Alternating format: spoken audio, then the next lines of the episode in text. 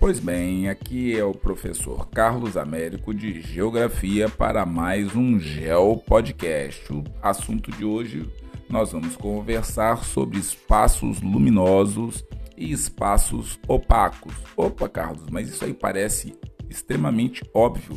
Calma lá, quem vai começar a colocar algumas alguns temperos aí nesse lance é nada mais nada menos do que o professor Milton Santos. Então ele começa a colocar algumas coisas assim que são interessantes de se pensar enquanto estudante de geografia. E esse podcast que é seu, que é meu, que é nosso, vai conversar um pouquinho sobre isso. Todo mundo já conhece aqui meu podcast, quem não conhece, seja bem-vindo ou bem-vinda ou bem-vindes. E aí o seguinte, na verdade, o que nós temos que pensar agora. Olha só, galera, todo mundo quando está falando sobre geografia pensa naquela coisa, ah, eu tenho uma dificuldade em entender geografia, pois bem, esse espaço tem uma proposta tanto para os meus estudantes servir como material de apoio ou para outros colegas meus que dão aula de geografia ou que tentam conversar sobre geografia para usarem sua sala de aula. Sintam-se à vontade para copiar, baixar, utilizar, estudar. E vamos embora. Vamos fazer esse conhecimento geográfico circular o planeta Terra.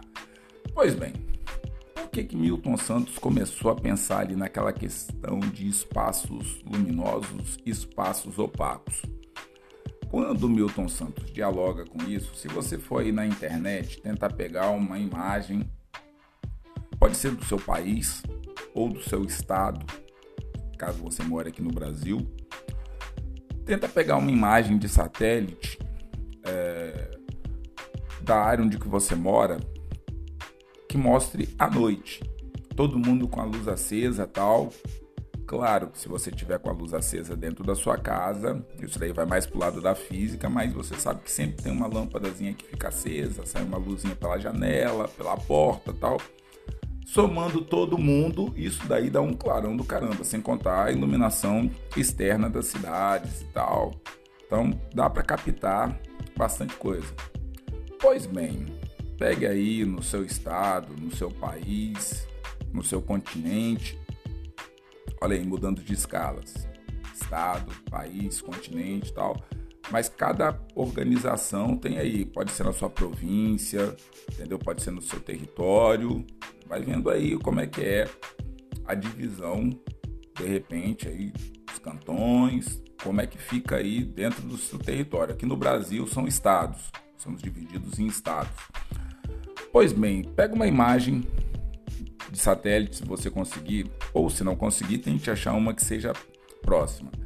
E aí você vai observando, tanto na escala do planeta Terra ou na região onde que você mora, como que se comporta essa coisa das áreas mais iluminadas, menos iluminadas, ou dessas áreas que podem ser chamadas de áreas opacas. Então, olha só, se você pega esse mapeamento, o que, que você vai identificar?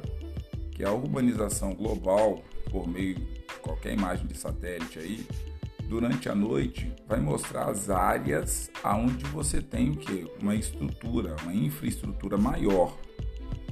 Isso daí se você tentar observar no planeta Terra, vai mostrar que vocês sabem que existem várias possibilidades de regionalização do planeta Terra.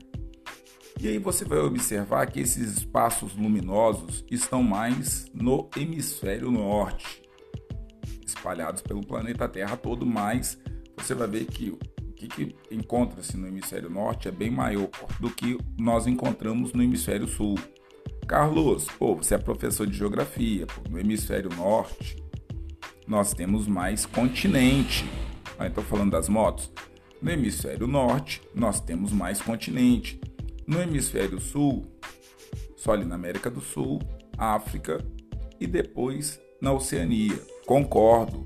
Se de repente nós tivéssemos que comparar norte e sul, teria que ser a mesma quantidade de terras emersas, mas mesmo assim as pessoas tentam fazer uma proporcionalidade, o que, que acaba acontecendo? É muito mais visível você ter essa luminosidade maior no hemisfério norte. E aí você observa que mesmo no hemisfério, no hemisfério norte essa luminosidade ela se concentra mais em algumas áreas, inclusive dos países tidos como desenvolvidos, capitalistas, tal, ou até mesmo os socialistas que estão ali, tal, dentro do processo aí de regionalização, primeiro, segundo, terceiro mundo, do norte, sul, é, desenvolvidos, subdesenvolvidos e tem várias subdivisões aí. Mas o que, que eu quero chegar? Que você consegue identificar através da estrutura luminosa algo que durante o dia você não consegue ver. A dinâmica do que acontece à noite, quando você vê essas imagens, ela certamente vai ser potencializada ou vai estar tá ali pau a pau durante o dia.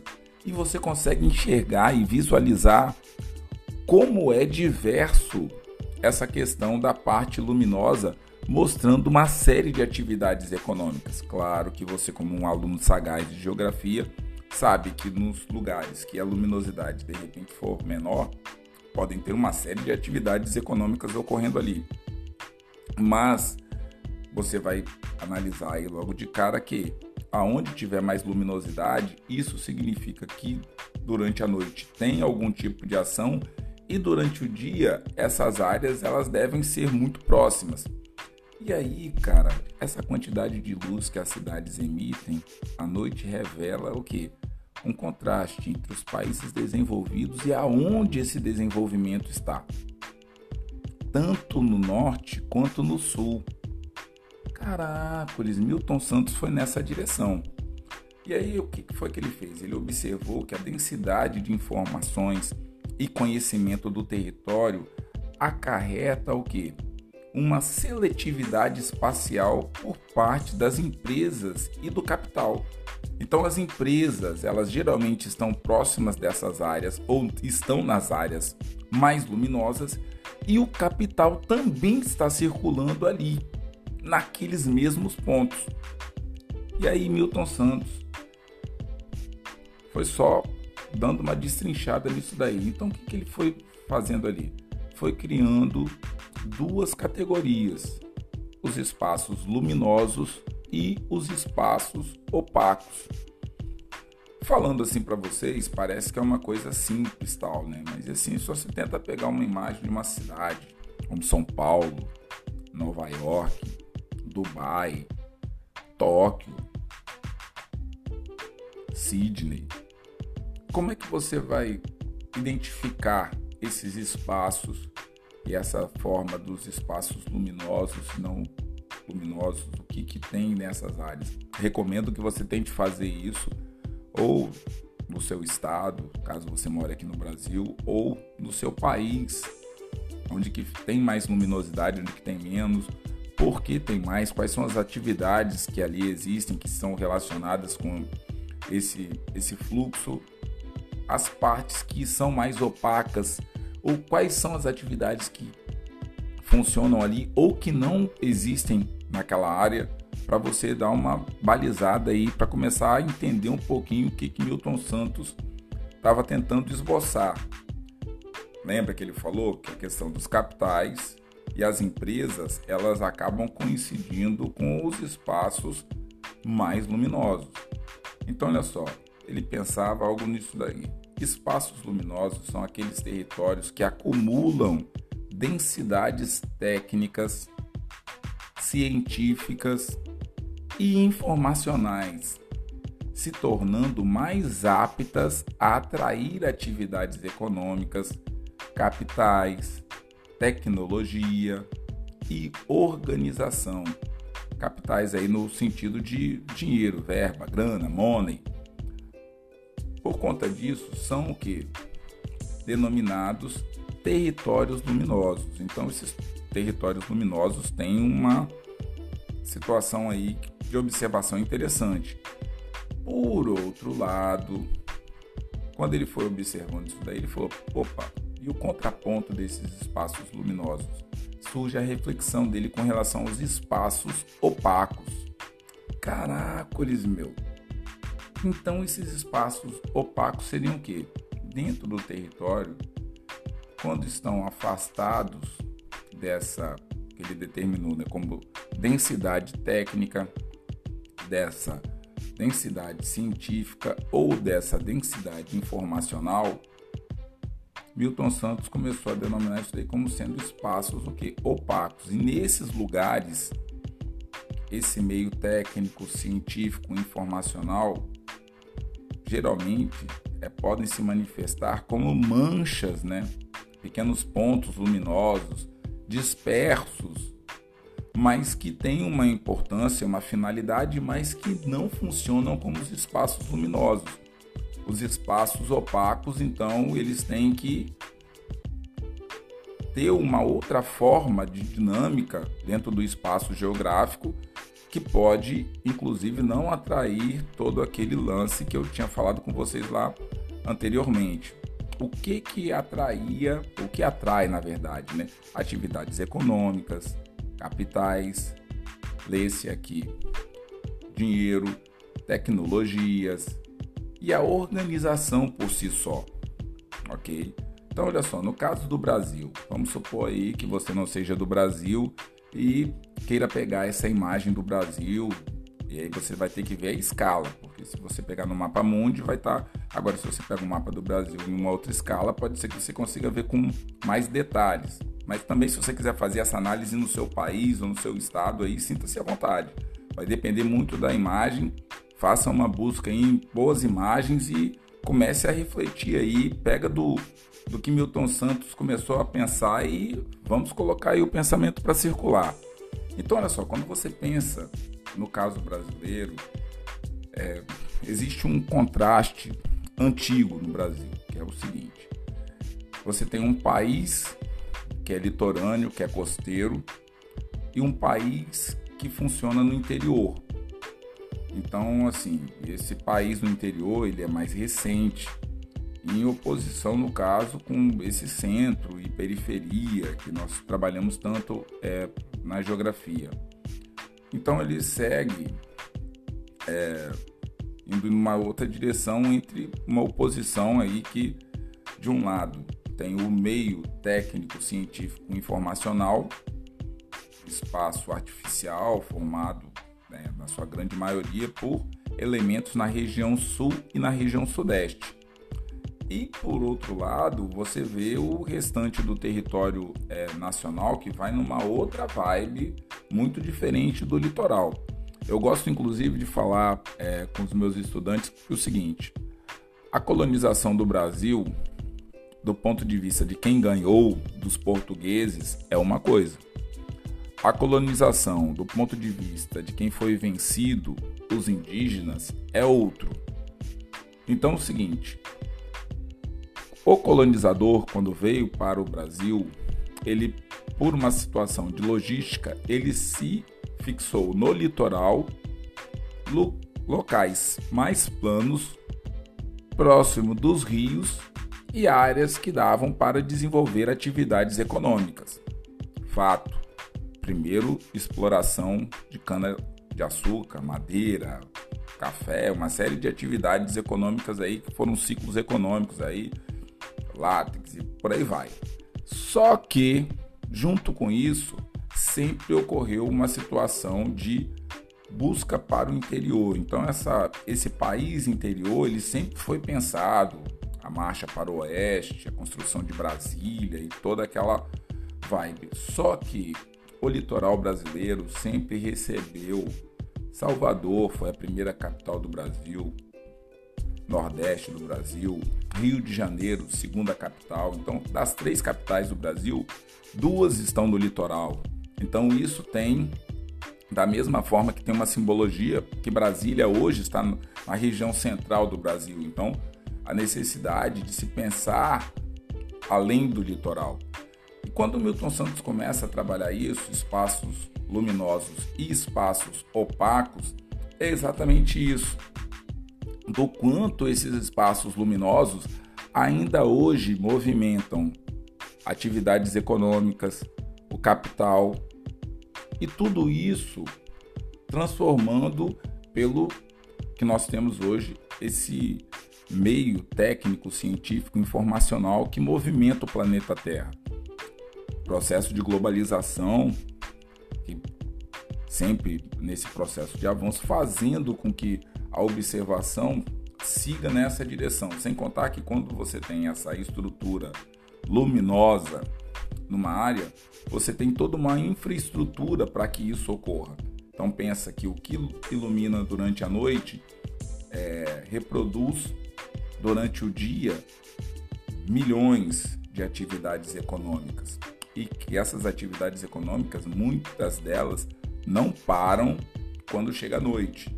Eu estava até conversando com os estudantes hoje, enquanto você vai para casa de tarde, dormir, descansar, tem muitas pessoas que estão saindo de suas casas, da sua moradia, para ir trabalhar. Enquanto você está em casa dormindo, tem milhões de pessoas no planeta Terra trabalhando. Isso daí 24 horas por dia, não é só o pessoal de segurança, não é só o pessoal de saúde, tem uma galera que trabalha durante a noite, desenvolvendo vários serviços aí, várias atividades econômicas. E aí existem empresas, indústrias que não podem parar, elas precisam funcionar 25 horas por dia, por isso que existe o turno de trabalho. Às vezes, para algumas pessoas, a remuneração não é tão justa, mas espaço aí para diálogo em outros podcasts. Mas olha só, pensemos então, se as pessoas têm isso, e aí eu cito inclusive para os estudantes, por exemplo, agora você está aqui de manhã, você veio estudar tal, disciplinas, cada 50 minutos uma aula diferente, mas enquanto você está aqui estudando, alguém está chegando em casa para passar o dia dormindo, descansando, fazendo o que tem que fazer, porque de novo, hoje à noite ele vai ter que trabalhar. Então assim, o planeta Terra não para. Não para por conta das 24 horas, mas também não para quando a noite chega. Porque erroneamente alguns estudantes acham que, e eu sempre falo isso com os meus alunos, é, não é porque você vive uma realidade no planeta Terra, forma de moradia, atividades que você desenvolve e tal, que todo mundo no planeta Terra faz a mesma coisa. Inclusive que as culturas diferentes fazem as pessoas se relacionarem de forma diferente. Essa é a riqueza de você ter um planeta tão plural como o nosso às vezes passando aí por situações as quais vários desses meus podcasts nós já abordamos. Mas assim, o que é importante pensar quando o Milton Santos traz esse debate, que é importante pensar como que esses espaços luminosos eles estão se transformando e como os espaços opacos também estão se transformando, quanto esses espaços luminosos já foram espaços que antes eram naturais e hoje estão humanizados e o quanto de opacos eles estão se transformando em espaços luminosos com perdas irreversíveis para o, nosso planeta. Olha meio ambiente aí. Vem amanhã numa prova do IFES, uma prova do Enem, de vestibular, de um concurso, de uma prova que você vai, você já pensou sobre os espaços luminosos e os espaços opacos? Pá! Sai com uma dessa e seu professor olha assim, da onde que você leu isso? Ó, tava lendo sobre Milton Santos e geógrafo brasileiro e Chablau, aí já ganhou o professor. Então, galera, assim, para que vocês entendam, vamos supor, você pega aí da sua região é, algum mapa que possa mostrar as desigualdades entre áreas urbanas e você vai ver, por exemplo, que você nitidamente, se você for pesquisar aí, muito provavelmente aonde que ocorreu, ocorreram as primeiras ocupações no território onde você mora, são aonde hoje ainda perduram as mesmas ocupações, elas estão aqui se retransformando dentro desse processo todo. No caso do Brasil, você tem o litoral do Nordeste, você tem região sudeste, mais próximo do litoral, ali no estado de São Paulo, que você tem uma área maior, e depois você tem na região sul. Então aqui nós temos essa, essa realidade. Se você está em outras regiões, como por exemplo centro-oeste e norte, você tem uma oposição. Aí você já tem mais espaços opacos do que espaços luminosos, mas você tem espaços luminosos também. E aí fica aquela situação do que, que nós vamos pensar para frente. Então, galera, meu podcast de hoje vai ficando por aqui. Desculpa qualquer algo. E assim, o importante é vocês pensarem como que vocês vão aí para frente. Então, olha só, para ir fechando isso daí, a comparação entre a intensidade de luz emitida pelas cidades revela a desigualdade existente na rede urbana, pode ser brasileira ou até mesmo do seu país, resultando que diferenças profundas no grau de ocupação do território quanto à densidade demográfica e à complexidade de atividades econômicas que historicamente são produzidas ou foram produzidas em suas diversas regiões. Então, assim, é muito importante você pensar que a geografia é uma ciência que sempre se transforma, tá certo, galera? Um forte abraço, espero que vocês tenham gostado do podcast e até o próximo Geo Podcast. Um forte abraço força na alma e se precisar de alguma coisa, esse espaço geográfico está aberto para você. Tá certo, galera? Um abração e até o próximo Geo Podcast, o nosso espaço geográfico na internet. Vambora, galera. Fui.